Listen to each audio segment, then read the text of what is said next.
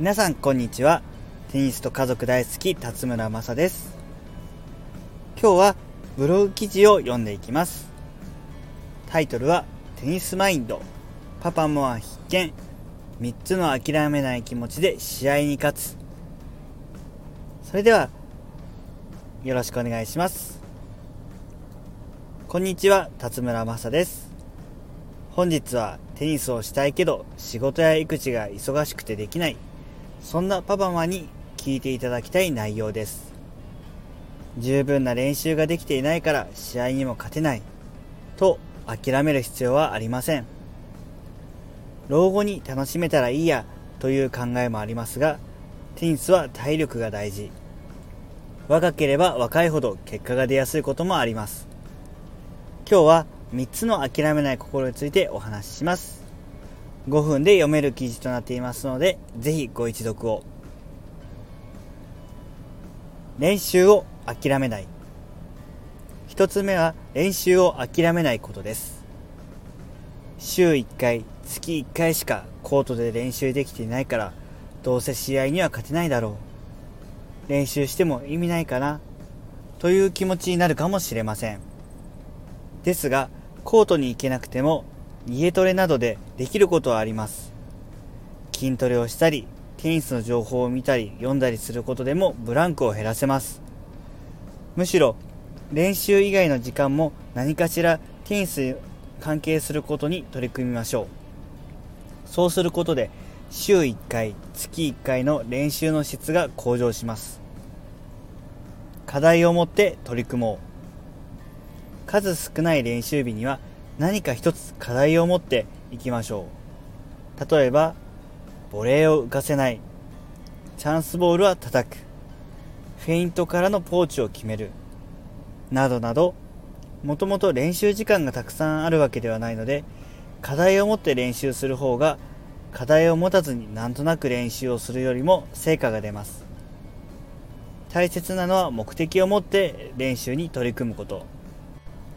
なので課題は達成できなくても大丈夫です。同じ仲間を見つけよう。練習環境を整えるには同じ環境の仲間を見つけることがおすすめです。同じ年代の子供がいる人同士の練習であれば子育ての大変さを知っているからこそ協力し合える仲間となります。自分が練習をしている時に仲間が自分の子供と関わってくれると子供も退屈しないし自分も練習に集中できるので一石二鳥。さらに家族でテニスをする人が自分以外にいるとより練習に行きやすくなると思います。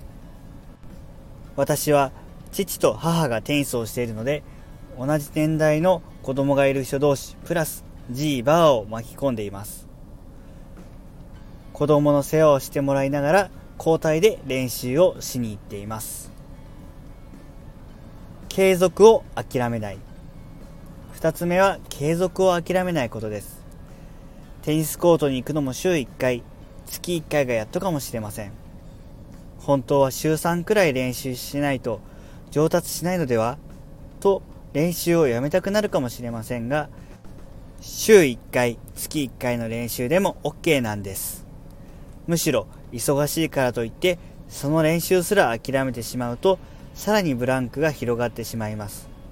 限られた練習日を大切にしましょう。負担の少ない家トレを継続しよう。よし今日は家トレで頑張ると決めた日に限って仕事や家事育児で時間が過ぎ子供を早く寝かしつけたら自分もそのまま寝てしまう。なんてことありませんか？忙しい日に疲れた体でがっつりとしたトレーニングをするのは大変。しかも激しい音でも立てようなら寝かしつけていた子供が起きてしまいます。なのでまずは確実に継続できるくらい負担の少ない家トレをしましょう。例えば隙間時間にカーフレイズを5回10分だけ早起きしてストレッチ。ラケットをなるべく力に置いてチャンスを見て3回素振り。などなど体への負担は軽くていいので継続できるメニューを立てましょう。私はラケットをリビングに置いていくことができないのでスリムな素振りアイテムエコホームマスターを使っています。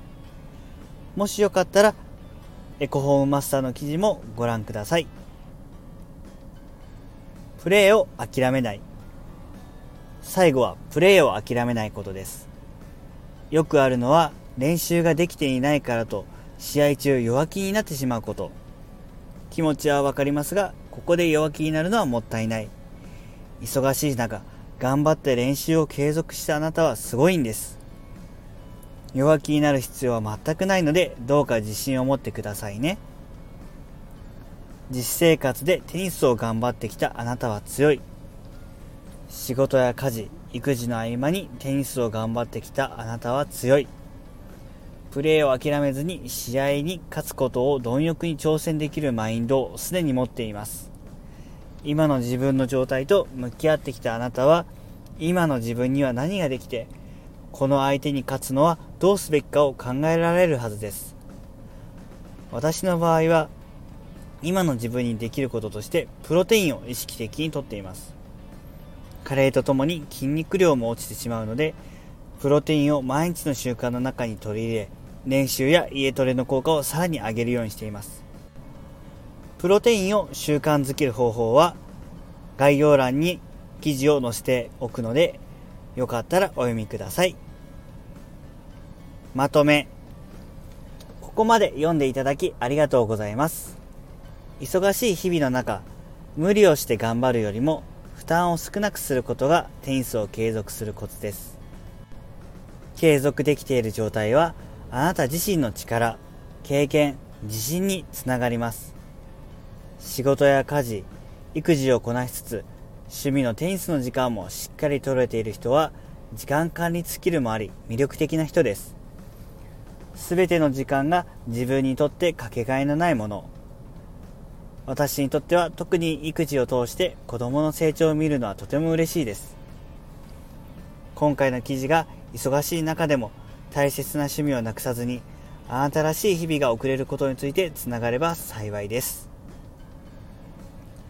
以上となりますここまで聞いていただきありがとうございました今回の読んだ記事は概要欄に載せておきますまたおすすめの記事も載せておくのでよかったらお時間のある時に読んでください。ありがとうございました。失礼します。